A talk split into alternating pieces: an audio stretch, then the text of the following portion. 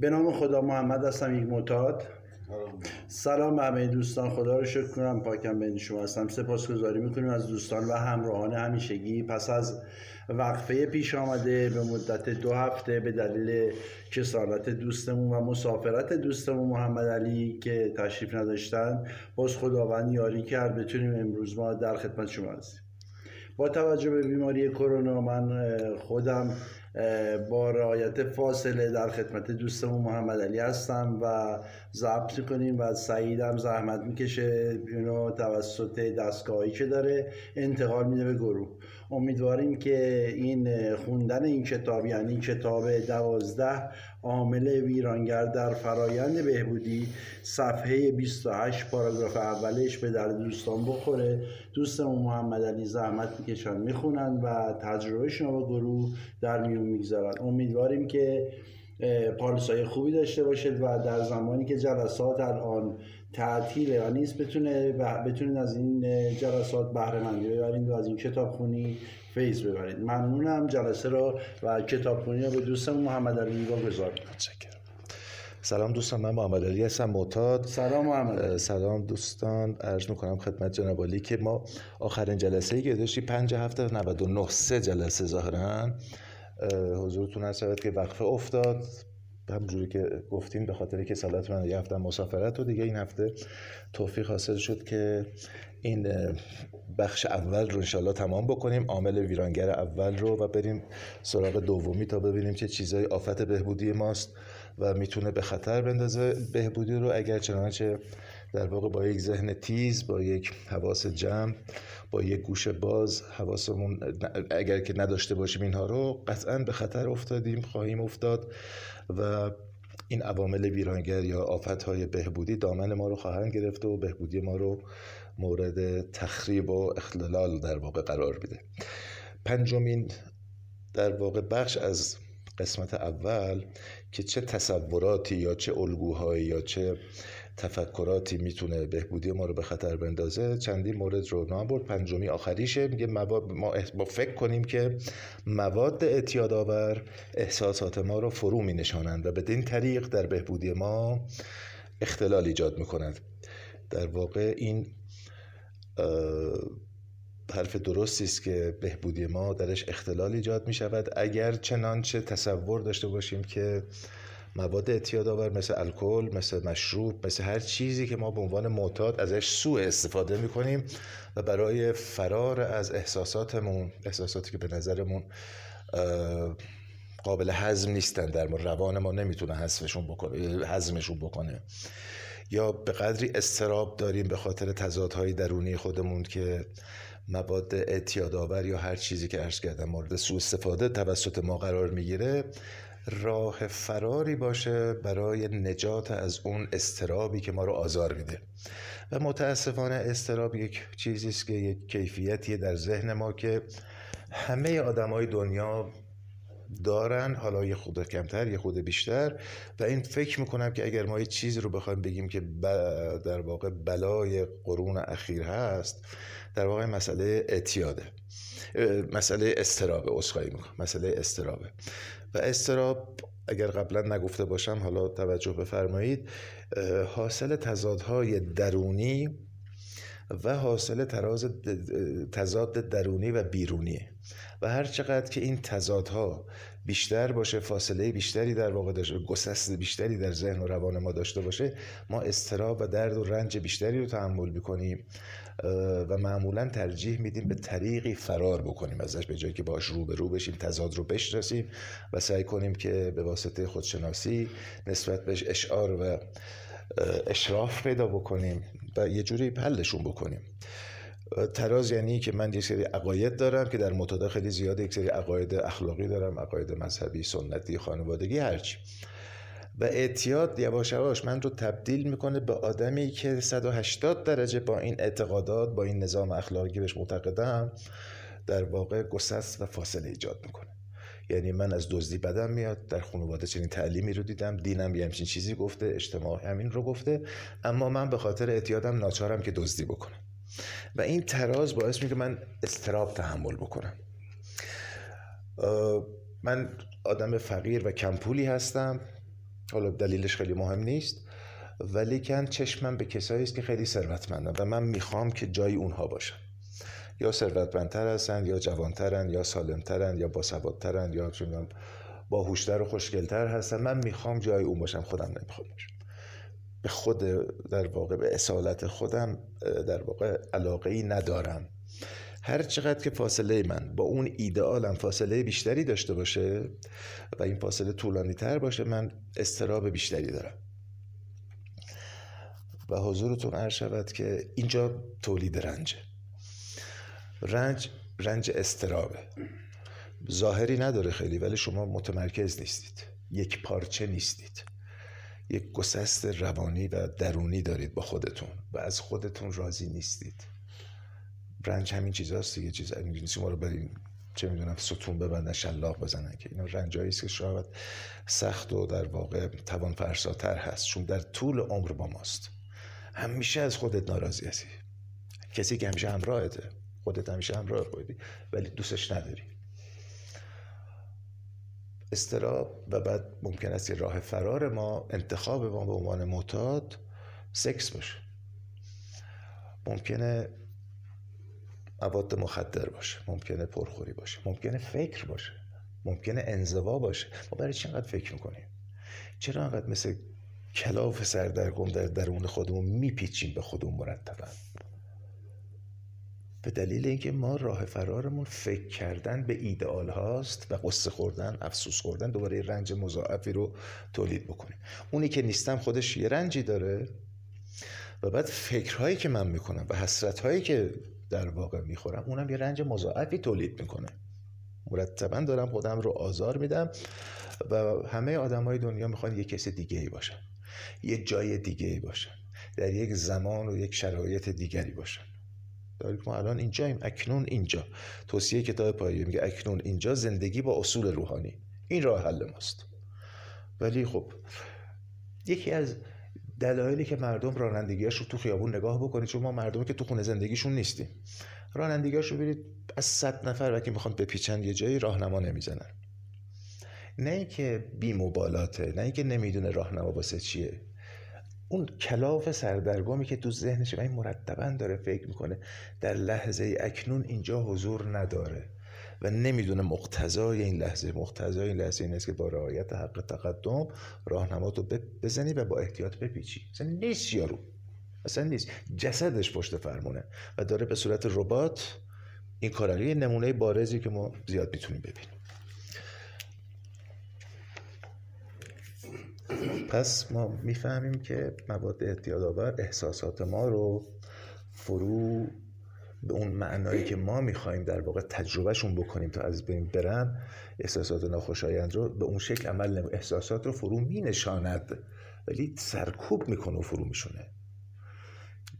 و این رو در واقع کورتاج می‌کنه یه جوری. یعنی نرسیده این رو یه جوری له می‌زنه زیر فرش. سرکوب می‌کنه کتمان می‌کنه نادیده می‌گیره بی می‌کنه به احساس. و وقتی که احساساتت رو زندگی نکردی دچار کسالت میشی تو زندگی. آدم ها کسلن همه. هر چی هست ناراضی هن. ما معمولا دید میشیم دور هم قر می‌زنیم.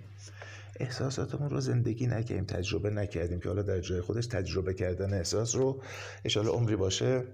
عرض می‌کنم خدمتون و وقتی که احساسات تجربه نشن انرژیشون در واقع در بدن در کالبد ما درک نشه که یا بتونه کلا تخلیه بشه یا حالی به حالی یا استحاله بشه ما دچار افسردگی میشیم در دراز مدت. چیزی که یه آقای دکتر بسیار مبرزی یه سالی به من گفتش که همه معتادای دنیا استراب دارن. نظرت می‌خوام افسردگی دارن. گفت بیس بیماری اعتیاد بیسش اون پایه اصلیش حضورش و فونداسیونش استرابه شما خیلی احساسات رو براتون میاد. ولی چیکارش می‌کنید؟ مرتبا پس می‌زنید. می‌خوام بخندم نه بده. می‌خوام گریه کنم بده. غمگینم ابرازم حسادت دارم ابراز نمی‌کنم احساس گناه. ابراز نمیشه. یا اصلا دید نمی‌خوام ببینمش. من به مواد در واقع پناه می‌برم تا این احساسات رو کرخ کنم. نبینم. ما فلج احساساتی داریم. به قول دوستمون شهباز عبارت جالبی داشتیم گفت ما سرطان احساسات داریم. سرطان احساسات. و این یعنی رنج. یعنی ما انسان عادی واجد احساسات عمل نمی کنیم و این جمله رو نادیده می‌گیریم که توی کتاب پایه قدم سوم میگه خداوند از طریق احساسات اون با ما صحبت می‌کنه. یا از طریق اتفاقات پیش رو که در ما یک سری احساسات رو بیدار می‌کنه صحبت می‌کنه. در واقع اون تلفن یا اون کابل ارتباطی که من با خدا بتونم بدان گونه که رو درک می‌کنم ارتباط داشته باشم همین احساساتم خدا کو کجاست؟ کجا دریافتشون می‌کنم؟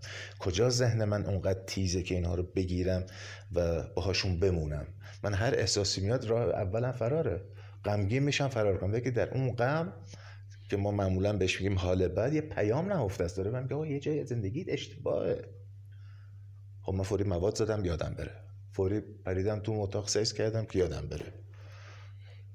زدم رفتم مسافرت الکل خوردم. یه دورتون ببخشید خاکی سر خودم کردم که این احساس بد رو نبینم و پیامش رو نمی‌گیرم و این حال بد می‌تونه دوام داشته باشه. پدر من رو در بیاره بدم تمام نمیشه. میره زیر لایه های پنهان آگاهی.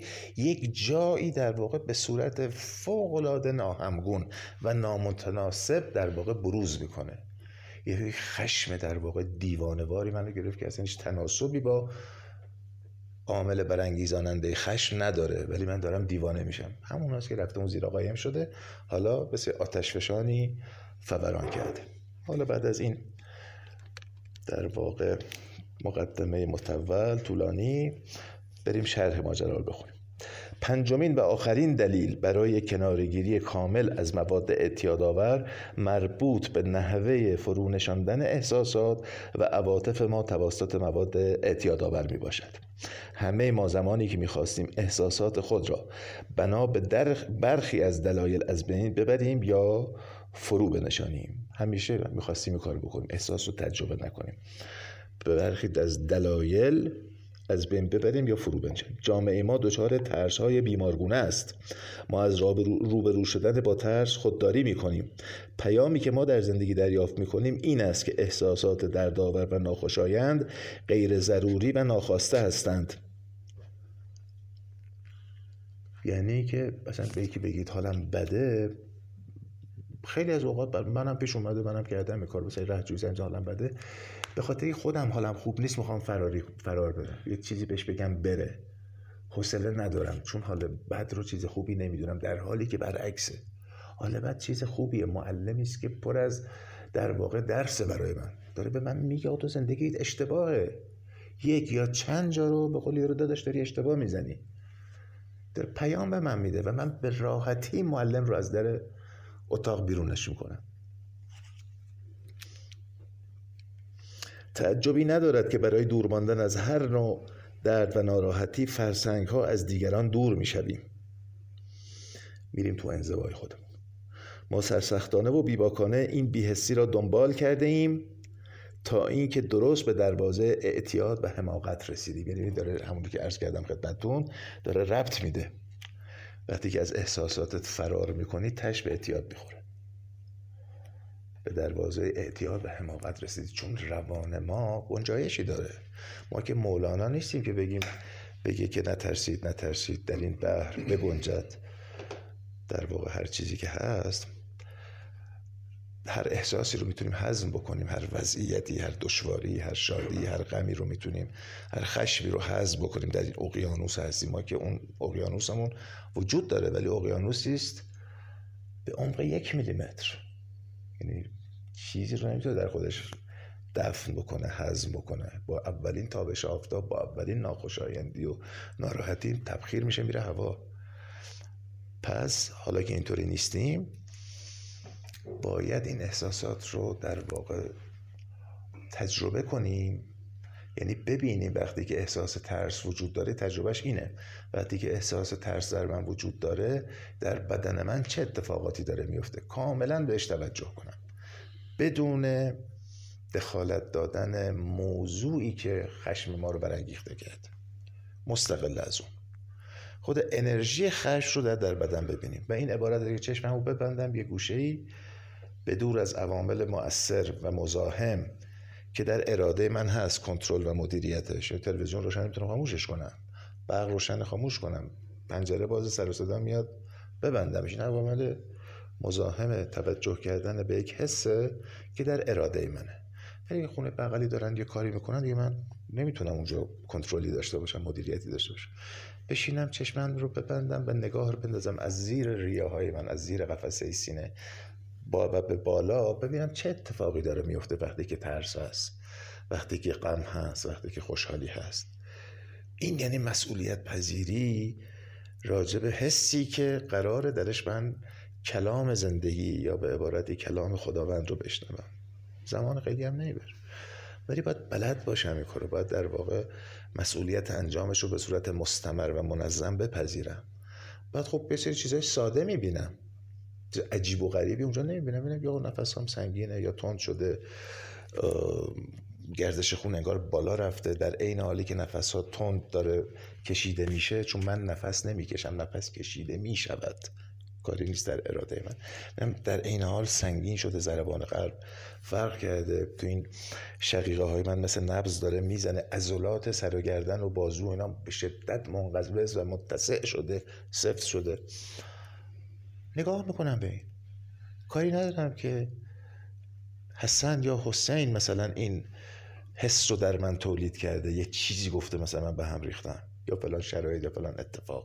مستقل از موضوع فقط یک نگاه خالص به این انرژی دارم که حالا میگم انرژی خشم چه می‌دونم ترس هر چی که هست. و بعد بعد چند دقیقه می‌بینم که یک سکوتی برقرار شد یعنی از اون اون موضوع ناراحت کننده و خشم اینا دیگه خبری نیست. موضوعش سر جایش این آقا به من توهین و حتی و فهاشی کرده مادم هست. اینم یادمه که اتفاق افتاده که این کارو کرده با من. ولی می‌بینم که اون گزندگی رو دیگه نداره. من باش اوکی تاییدش نمی‌کنم ولی باش اوکی و بعد خیلی جالبه که شما در اثر تجربه دریافت می‌کنید که خیلی از اوقات این انرژی استحاله میشه. از حالی به حال دیگه معمولا انرژی خشم استحالش به صورت شادیه. شما با عصبانیت از دست یه کسی یا شرایطی رفتید یه گوشه نشستید. یه رو 20 دقیقه مراقبه کردید هر چقدر که لازمه. و بعد که پا میشید خوشحالید. الان یعنی سونامی غم اومد قلب شما رو گرفت. چند دقیقه بعد راحتید. این اکسیر در واقع استحاله احساسات. اکسیر چیکار می‌کنه؟ یا کیمیا؟ اینه که مصر رو به آهن می‌تونه تبدیل یا مصر رو به طلا می‌تونه تبدیل بکنه. اشتباه گفتم. کیمیاگری باشد که از این معلم خیلی بیاموزیم. خیلی بیاموزیم چون درس زیادی داره. ما از راه ندیده گرفتن و بیحسی و بی توجهی به احساساتمون به دروازه اعتیاد و حماقت رسیدیم. بهبودی نقطه مقابل اعتیاد است. به جای فرار کردن از مشکلات باید با آنها روبرو شویم. همینجور با حسامون هم باید روبرو شویم. به جای نادیده گرفتن یا سرکوب نمودن, سرکوب نمودن احساساتمان باید آنها را بپذیریم و پرورش دهیم. اگر عصبانی هستی به تمام معنا عصبانی باش. ولی عصبانی باش. خشم داشته باش ولی خشونت نبرز. خشم یک چیز خشونت بیرونی سازی همون خشمه.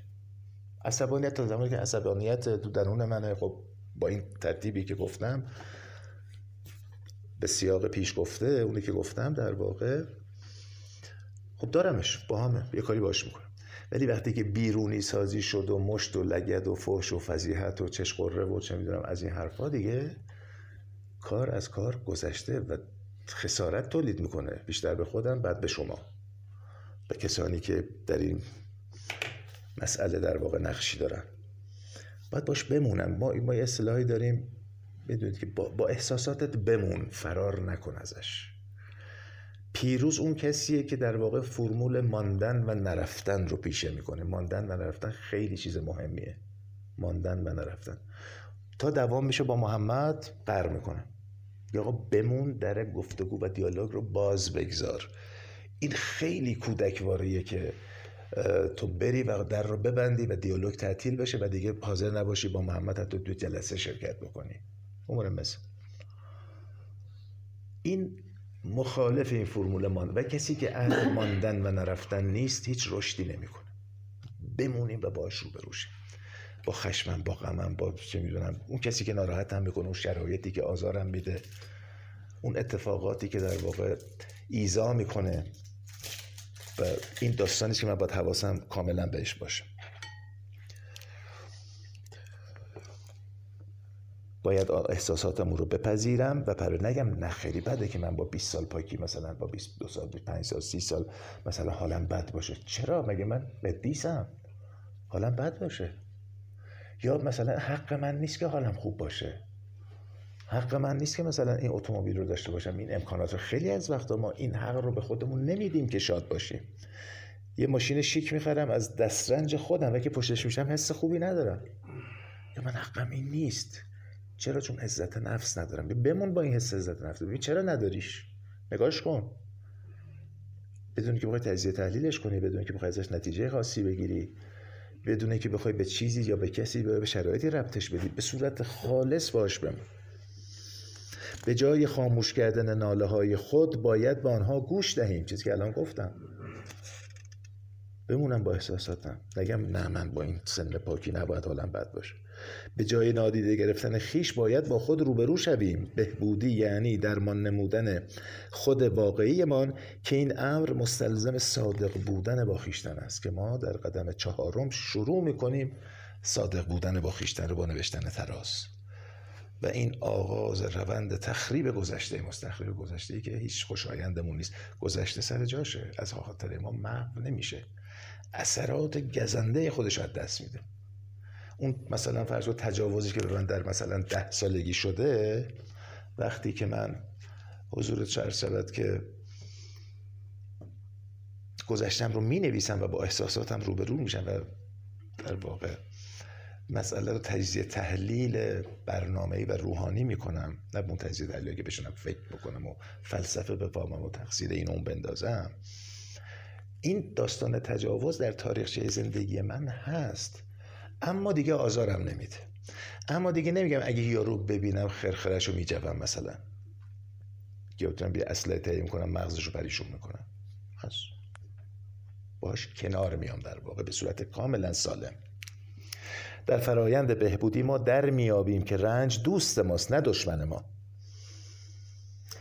رنج اطلاعات مهمی در اختیار ما قرار می‌دهد. اگر خاموش باشیم و به آن گوش دهیم. همه داره از حال بد میگه. که ما در یه قالب کلی ترس و خشم و چه می‌دونم احساس گناه و افسوس و حسرت و همه اینا رو در یک کلمه در یک قالب بهش رنج. یک کلمه جامعیه. و یادمون باشه که درد مقدسه اگر بخوام به یه چیزی عنوان تقدس بدیم که من اساسا با این واژه مشکل دارم یا یا همه مقدسن و همه چیز مقدسه یا هیچ کدوم نیستن. حالا کاری با اون نداریم. ولی حالا اگر بخوایم به این واژه قائل باشیم به نظر من درد مقدسه. چون درد کمک می‌کنه که من واقعیت خودم باشم اون چیزی که خلق شدم همون باشم. نه در قالب های دیگه نه در قالب های توهم یا موهوم و در عالم هور و غلیا خودم باشم. و خودم این درد رو بگی بکشم درسش رو در واقع بیاموزم و رشد بکنم. چون درد پشتش درسه. و هر درد درسی یک رشدی داره و ما دنبال رشدیم.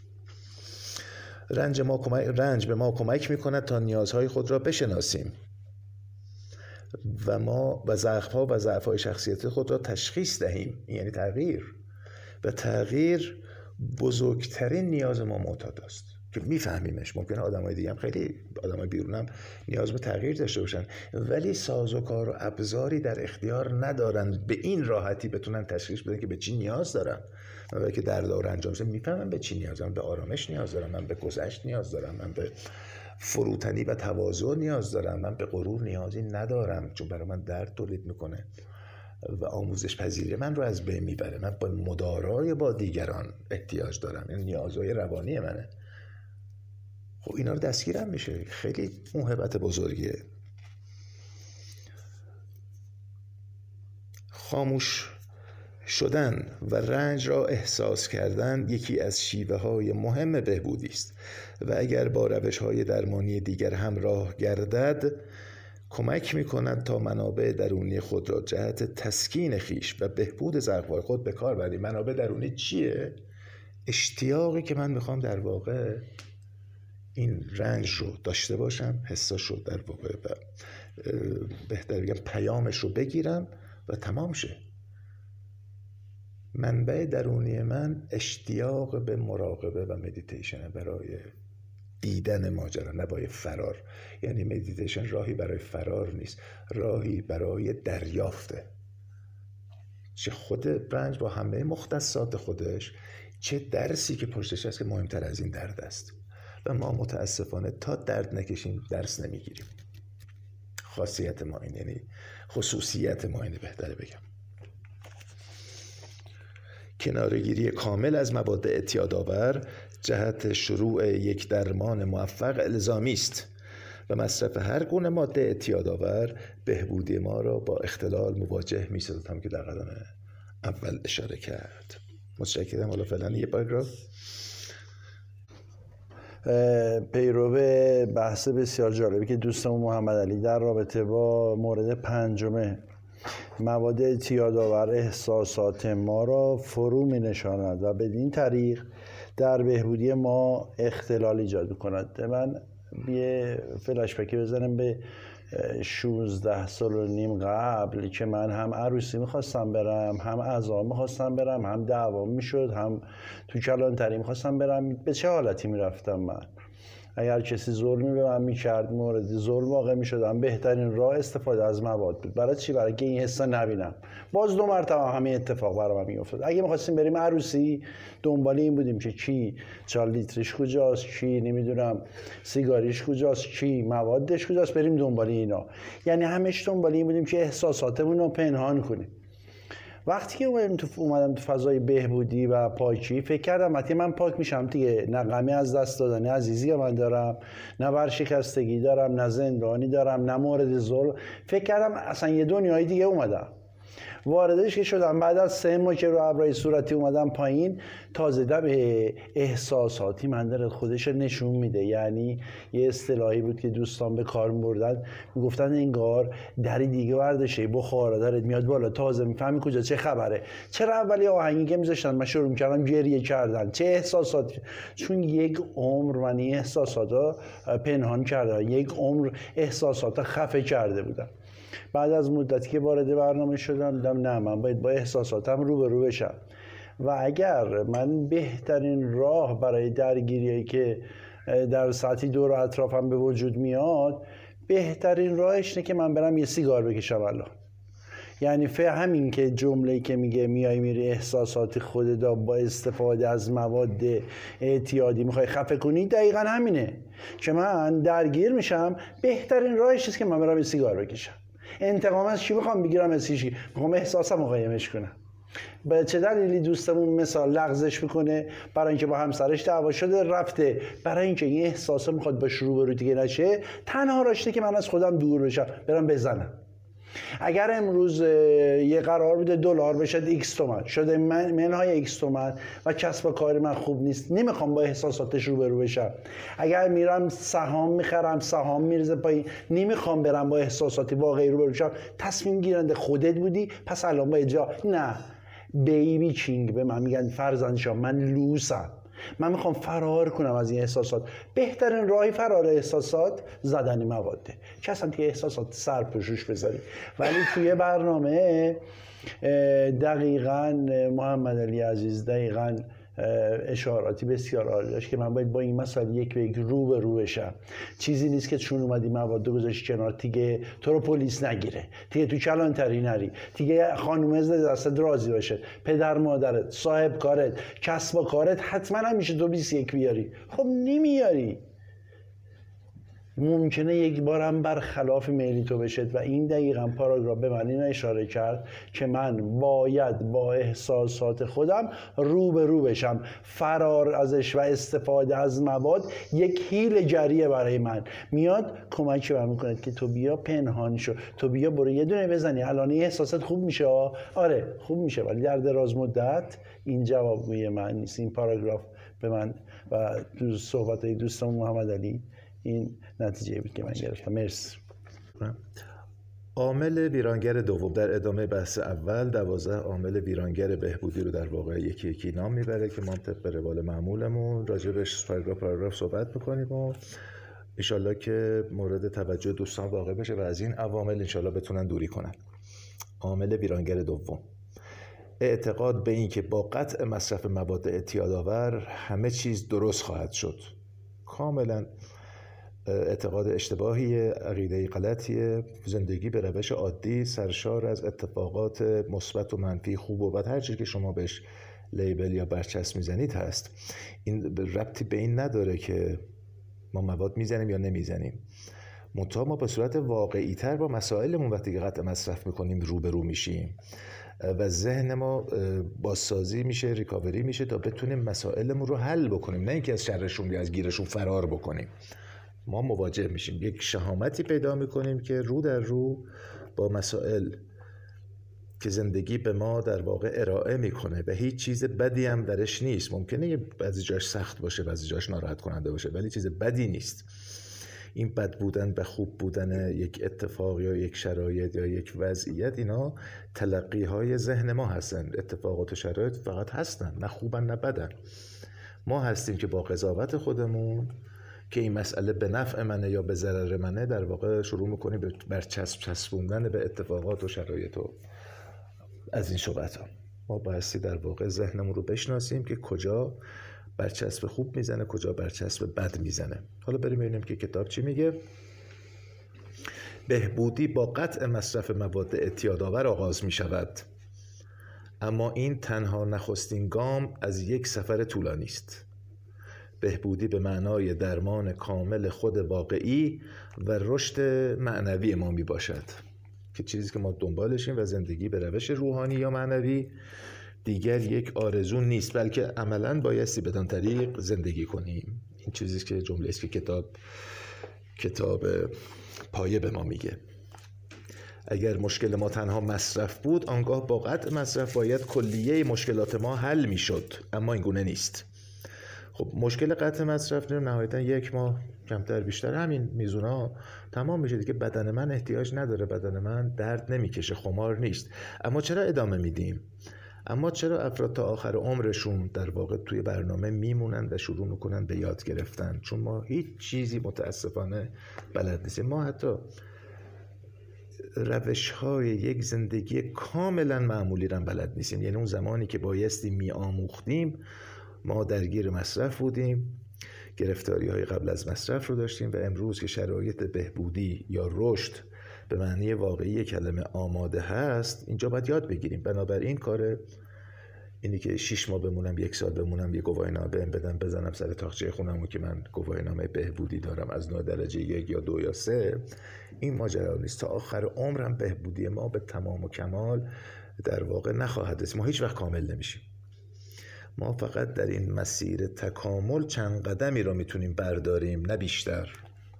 بنابراین کمالگرایی چیزی است که ما رو معیوس می‌کنه چون هیچ اتفاق نمیفته مثل یک سرابیه در دوردست که شما هر چی برید بهش نخواهید رسید نهایتا وقتی که همه انرژیتون رو از دست دادید و توش و توانتون از بین رفت بایستی در واقع به قول همشری ما کور و پشیمون برگردیم بیاییم و همه زمانتون رو از بین ببرید. پس ما چند قدمی در مسیر کمال به واسطه این کتاب و کتاب های مشابه برمیداریم. ما مشکلات بسیار دیگری نیز غیر از مصرف مواد اعتیادآور داریم که باید حل شوند. به عنوان مثال فردی که سالها پیش درمان او را به عهده داشتم نویسنده میگه اندکی پس از تکمیل یک برنامه درمانی یک ماهه به نزد من آمد. این برنامه درمانی در برطرف شدن مشکلات فیزیکی او بسیار موفق عمل کرده بود. اما او فکر می‌کرد که با قطع مواد مصرف مواد دچار افسردگی مزمن گردیده. دلایل بسیاری برای این افسردگی او وجود داشت اما ما تنها به یکی از آنها اشاره می‌کنیم. بحث افسردگی که در معتادا چه قبل از مصرف چه همراه مصرف چه بعد از مصرف بالاخره به درجاتی وجود داره. دیگران کارهایی را که او فکر می‌کرد باید انجام دهند انجام نمی‌دادند. یعنی توقع داشت که مردم جوری رفتار کنه که ایشون دوست داره در حالی که مردم پلنهای خودشون رو دارن راه و روش های خودشون رو دارن. نقطه نظرهایی برای روی کرده به زندگی و مسائل زندگی دارند. معطل نمیمونند و زمانت هم نگه من چی دوست دارم اون انجامش بدم. وقتی که آنها مطابق میل و خواسته او رفتار نمی کردند از رفتار آنها خشمی و ناراحت می شد پس ریشه خشم و عصبانیت در اکثر موارد توقعی است که ما از آدما و شرایط و از خودمون و از خدا و از زندگی و از ان داریم. مثلا من فکر می‌کنم که ان باید همه مسائل من حل کنه. تا اگه سرماخوردگی هم دارم راهنما باید یه چیزی بگه من حالم خوب شه. من دیدم آدمایی که اینجوری توقع دارن. که مثلا کسب و کارش خوب من اومدم اینه باید کسب و کارم خوب بشه. تو من بگو من چیکار بکنم؟ تو باید بدونی تو راه نم آقا من یه کارمند اداری ام شما چه می‌دونم مثلا یه بازرگانی؟ من چه می‌دونم چی به تو بگم؟ تازه بدونم هم حق ندارم بگم. چون بهبودی مسیرش از هر گونه چیزی دیگه مسیر کاملا خالصه. راجع به دوازده قدم. حالا ممکنه من بشینم مثلا با محمد راجع به مسائل اقتصادیم صحبت بکنم یه تجربه ازش ولی در چارچوب بهبودی چون محمد رفیق منه. من ازش می‌پرسم. چون واقعا هیچی نمی‌دونم. بعد یه آقایی که من هیچ در مورد زندگیش و کسب و کارش و اینا نمی‌دونم هیچ تخصص نه روحیاتش هم نمی‌شناسم. فلان شهر مثلا چه می‌دونم زابل مثلا به من زنگ می‌زنه که خب بگو من چیکار کنم. من زنمو طلاق بدم اینو برای پسرم زن بگیرم. یا آقای زنگ زده چند فیلم برای پسرم زن بگیرم. والا من خودتو نمی‌شناسم چه پسرتو که تو زن بگیرنی. گفتم خب اگه دوست داره براش بگیر. گفت متحد نیست. گفتم خب نگیر. گفت خیلی زور میاره. گفتم خب بگیر. گفت من می‌دونم ولش می‌کنه. گفتم خب نگیر. هی هم مکالمه اینجوری هر چی هم گفتم چیزی میگه گفتم چی می‌خوای؟ چی می‌خوای بشنوی؟ اینه که من نباید به تو جواب بدم. بری پیش روانکاوی روانشناسی مشاور زندگی مشاور خانواده. بیان صاحب صلاحیت هست یا نه. ولی به خودت توصیه می‌کنم با این اخلاق نحس حتما برو زنتو ول کن خیال خیالون بنده خدا رو راحت کن. بهش خسارت نزن. خب. از رفتارهای آنها خشمگین می‌شد وقتی که توقعش برآورده نمی‌شد. او دوست داشت که آنها آنگونه که او می‌خواهند می‌خواهد رفتار کنند. این غلط هایی که من برید می‌خونم من یه خود این عینک انگار تطابقش رو با چشمم از دست داده. که شاید به زودی عوضش کنم نمی‌بینم خوب کلمات رو. او از کسانی که دوستشان داشت خواسته های ناممکن و توقعات بیجا داشت. می‌دانست که این توقعات و خواسته ها به روابطشان آسیب میرساند. اما نمی‌دانست که چگونه باید جلوی آنها را بگیرد. وقتی نمی‌توانست دیگران را مجبور کند تا بر اساس خواسته های او برای رسیدن به امنیت کامل احترام یا عشق رفتار کنند احساس شکست خشم بدبختی و افسردگی می‌کند اگرچه شرایط هر کس با دیگری متفاوت است اما این فرایند تقریبا در همه مشترک است. یعنی فرایند توقع خشم عصبانیت معیوس شدن رنجش به دل گرفتن رو همه یک. این این چرخه پیش میاد. پس ریشه کار توقعه ریشه توقع خودخواهی و خودپسندیه. و باز ریشه اون ترس و در نهایتا اون لایه زیری احساس حقارت و احساس کامل نبودن که اگر شما به خواسته های من توجه کنید و گوش بدید و خواسته های من رو در واقع بهش پاسخ مثبت بدید و به دستم برسونید من حس خوبی دارم ولی من خیلی احساس حقارت دارم. و با ما احساس حقارت هم نمی‌تونم کنار بیام. اگه اگه محمد به حرفم گوش بده من اوکی میشم. مطابق من رفتار بکنه من احساس من من کسی هم. خیلی هم حقیر نیستم ولی مردم کارو نمی‌کنن. دلیلی هم نداره که بکنن. من مسئله رو از جای دیگری باید حل بکنم. این یعنی خوراک دادن به یک مسئله یا یک نقص اخلاقی به عنوان توقع. دارم بهش خوراک میدم مسئله رو در جای دیگری بایستی حل کنم و جستجو کنم و از شرش خلاص بشم. وقتی ما قطع مصرف می‌کنیم در نقطه آغازین جاده بهبودی قرار می‌گیریم. نقطه عظیمت ماست به سوی بهبودی. و باید به این نکته دقت کنیم که با قطع مصرف کار ما تازه شروع می شود قطع مصرف پایان راه نیست بلکه ابتدای راه ما برای رسیدن به بهبودی است. هر نقطه عظیمت ماست. برای رسیدن به بهبودی. هری تیبوت روانشناس یا روانپزشک برجسته و یکی از نخستین کسانی که به ارزش و اهمیت برنامه دوازده قدم پی برد مصرف الکل و مواد مخدر به عنوان راه حلی که خود تبدیل به مشکل شده است را توصیف نموده است. از غذا سرکنگبین صفرا فزود اومدیم صفرامون رو درست بکنیم سرکه خوردیم سرکنجبین یا سکنجبی خوردیم زد بالا بیشتر. این ترش کردن و تشکیلات و این حرفا. ما میایم مشکلاتمون رو واسطه مصرف مواد و الکل و اینا حل بکنیم خودش یه قوز بالا قوز میشه. یک مشکل بزرگتر از مشکل ابتدایی. که البته که مصرف هر گونه مواد مخدری یک نوع علامت از یک مشکل بزرگتر و عمیقتر و درونیتر. اصولا مسائل و مشکلات ما که خیلی پیش چشممون عیان خیلی مشخصه میبینیمشون. اینا حکایت یا علامت هایی از یک مشکلات بزرگتری در روان ما داره. منتها ما فقط میاییم رفع علامت می‌کنیم. مواد می‌زنم میرم پیش دکتر یه سری دارو میده که من دیگه مواد نزنم. اما مشکلاتی که در پس مصرف من هست من رو واداره به مصرف کرده اون چی میشه؟ من فقط الان یه رفع علامت کردم. مثل که کرونا دارم سرفه می‌کنم. مثلا سرماخوردگی دارم برم دکتر شربتینه بده سرفه قطع آیا مثلا حل شده؟ علامت کوچیکی رو من برطرف کردم. به همین دلیل کسانی که به این شکل روی کردشون به اعتیاده دیر یا زود برمیگردن اما کسانی که خیلی عمیق و ریشه‌ای بهش پرداختن و مسئولیت اعتیاد خودشون رو مسئولیت مصرف خودشون رو در اعتیاد که ما مسئولش مسئولیت مصرفشون رو به عهده گرفتن به جای خوبی رسیدن. کتاب ما میگه میگه که بیماری اعتیاد انتخاب ما نبود. ما درش اراده ای نداشتیم ولی مصرف و نعشه بودن انتخاب ما بود. انتخاب کردیم که ادامه بدیم.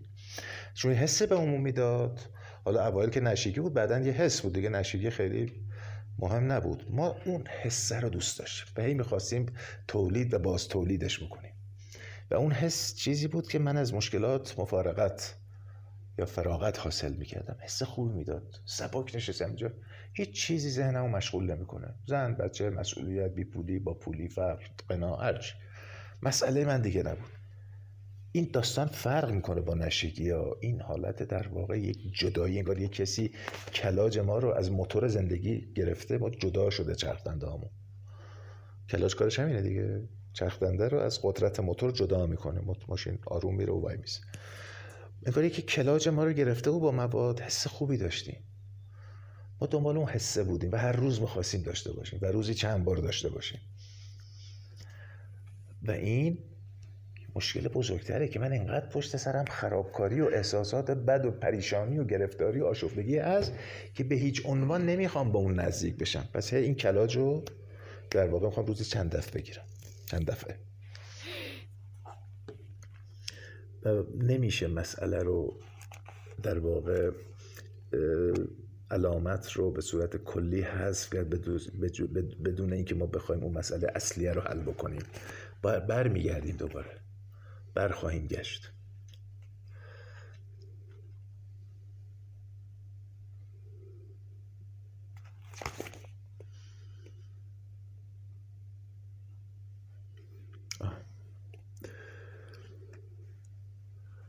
او می‌گوید همین آقای دکتر هریتی بود روانپزشک برجسته که دوازده قدم رو در واقع به اهمیتش پی برده مصرف مواد و الکل رو به عنوان راه حلی که خود تبدیل به مشکل شده توصیف می‌کنه. او می‌گوید که مصرف الکل و مواد مخدر نخست به عنوان یک راه حل برای مشکلات عاطفی انتخاب می شود اما در نهایت به مشکلی بزرگتر از مشکل عاطفی اصلی تبدیل می شود برای رسیدن به بهبودی همه جانبه باید به هر دو روی سکه توجه کنیم.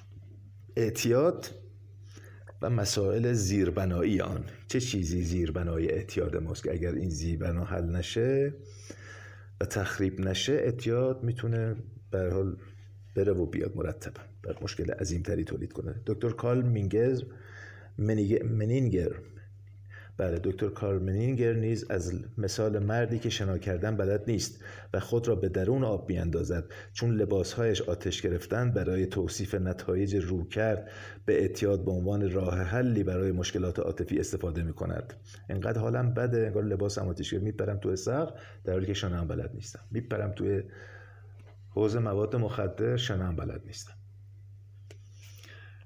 در این فرایند فرد اگرچه موفق می شود آتش را فرو نشاند اما با پریدن در آب غرق می شود و می میرد آنچه این دو نفر می‌خواهند بگویند این است که معتادان به الکلی ها دچار مشکلات عاطفی هستند و همین مشکلات موجب شده است تا آنها به طرف الکل و مواد مخدر بروند. اما مراقب باشید. مبادا این گفته موجب شود تا فکر کنید که برای از رهایی از این بیماری مهلک تنها کاری که باید انجام دهید این است که مشکلات عاطفی خود را حل کنید. مشکلات بسیار بسیار بیشتری هم وجود داره که خیلی ریشه ایه حتی به ژنتیک ما مربوط میشه. یعنی در طول در طول قرون و اعثار این ژن ها منتقل شدن و من ممکنه یه مشکلی از یه پدر بزرگ چند هزار سالم داشته باشم. در طول جریان آمده رو من ارث رسیده. چیزای ژنتیکی اینجوره دیگه. حالا ما که عالمش نیستیم ولی چون ما اونقدر که من خوندم راجع بهش می‌تونه ژنی رو شما از چون یه انسان قارنشین همراه خودت داشته باشی. به همین میگن همه انسان های روی زمین با هم دیگه خیشاوندن هر, هر کجا که هستن چون ژناشون مخلوط و در حال انتقال پیدا کرده. کارشناسان بهداشت روانی از اوایل دهه سی میلادی یعنی 90 سال پیش این روش را به کار گرفتند اما به نتیجه نرسیدن آنها دریافتند که اگر نخست مشکل مصرف خود را حل نکنیم قادر نخواهیم بود مشکلات دیگر را حل نماییم. به همین دلیل باید مطلقا در قدم یک پاک باشی. قدمی که نقطه عظیمت بهبودی کاملا پاک. قدم یک تنها قدمی است که مطلق کار میشه. قدم های دیگه همه نسبی هم. هیچ که سلامت عقل کامل پیدا نمی‌کنه یا به صورت کامل به خدا نمیسپاره و الی آخر. ولی یک کاملا بایستی پاک بشه پس بایستی مراقب باشید که در دام این تصور غلط گرفتار نشوید که اگر مشکلات عاطفی شما حل شود مشکل اعتیاد شما به الکل یا مواد مخدر خود به خود حل شده یا اینکه دوباره می توانید به صورت کنترل شده الکل یا مواد مخدر مصرف کنید. هیچ کنترلی در کار نیست. بیماری ما بیماری در واقع عدم کنترل خیشتن راجع به این غذایایی که به ما لذت میده یا خلصه میده یا جدایی از مشکلات میده. ما ژنمون یا نمی‌دونم یک چیزی در درون ما بسیار بسیار این مسائل براش مغناطیس دارن و میچسبید به این حرفا می‌خوایم تولیدش کنیم. چون به ما لذت ببین لذت بردن از هر چیزی خطا نیست. لذت جوییه که خطاست. یعنی مرتبا یک الان شیرین رو خوردم خوشم آمده. دوباره شروع کنم هی بخورم تا اون لذت اولیه پیش بیاد. و یک عمر این کار رو ادامه بدم. ببینید چقدر گرفتاری برام وجود یه بار با یه کسی یه رابطه فرد فرماتی خصوصی داشتم خیلی بهم چسبیده.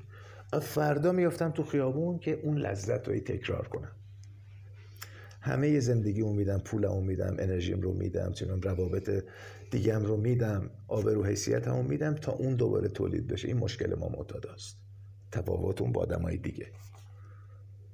یه دوستیم گفت یه جا که میرم یا مثلا یه ماه یه ماه معذرت میگم یه یک ماه که مثلا مصرف کنم دیگه تا یک ماه دیگه کاری باشم یه بار مصرف کنم تا یک ماه دیگه باش کاری اونا می‌تونن. مصرف کننده موفق به معنایی که مصطلحه برای ما نیست. ما نه ما بیماری اعتیاد داریم. ما پذیرفتیم که اعتیاد داریم. بهترین روش برای رسیدن به بهبودی واقعی حمله دو جانبه به این بیماری است یعنی هم دروی سکه هم مصرف مواد هم خود بیماری اعتیاد. ما باید هم با اعتیاد خود و هم با مشکلات زیربنایی آن مقابله کنیم. در زیر فهرستی از کارهایی که باید برای رسیدن به بهبودی واقعی انجام دهیم آورده شده است. من فقط عنوانشون می‌خونم و کلاس ما انشالله تمام هست. فقط عناوینشون. یک برای بهبودی واقعی باید این کار انجام بدیم. یک قطع مصرف کلیه مواد اعتیاد آور.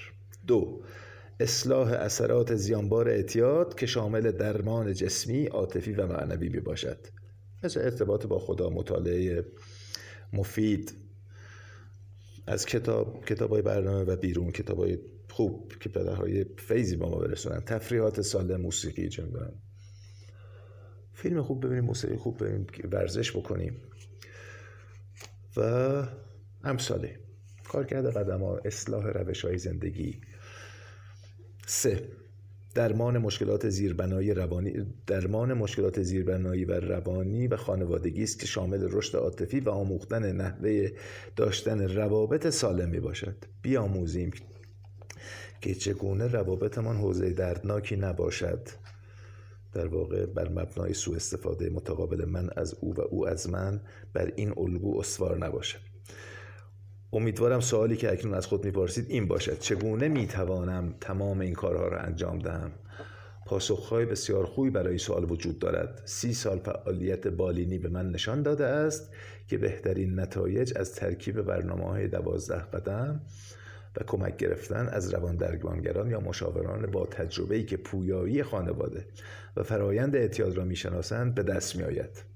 اگر ای ای هستم میرم اینه اگر ای هستم اینه اگر با هر دوش مشکل دارم چه در هر دوش برم ضمن پرخوری هم دارم. ضمن مشکل چه می‌دونم وابستگی هم دارم. های مختلفی هست. سیگارم می‌کشم می‌تونم در واقع از همش بهره ببرم. برای اینکه مشکلات مختلفی رو که دارم انشالله بتونم حلش بکنم. امیدوارم از این کتابخونی و مفاهیمی که کتاب به ما عرضه کرد استفاده کامل برده باشید. اگر عمری باقی باشه به همراه دوستم محمد هفته آینده خدمت شما هستیم. شما اگر صحبتی دارید که بفرمایید. ممنون و سپاسگزاری می‌کنیم از دوست منم به نیابت از شما یه دستی تشکر می‌کنیم از دوستمون محمد علی و انشالله همیشه سالم و صحیح باشن که بتونن تجربیاتشون با گروه در میون بگذارن. مرسی به امید دیدار تا هفته آینده. مرسی.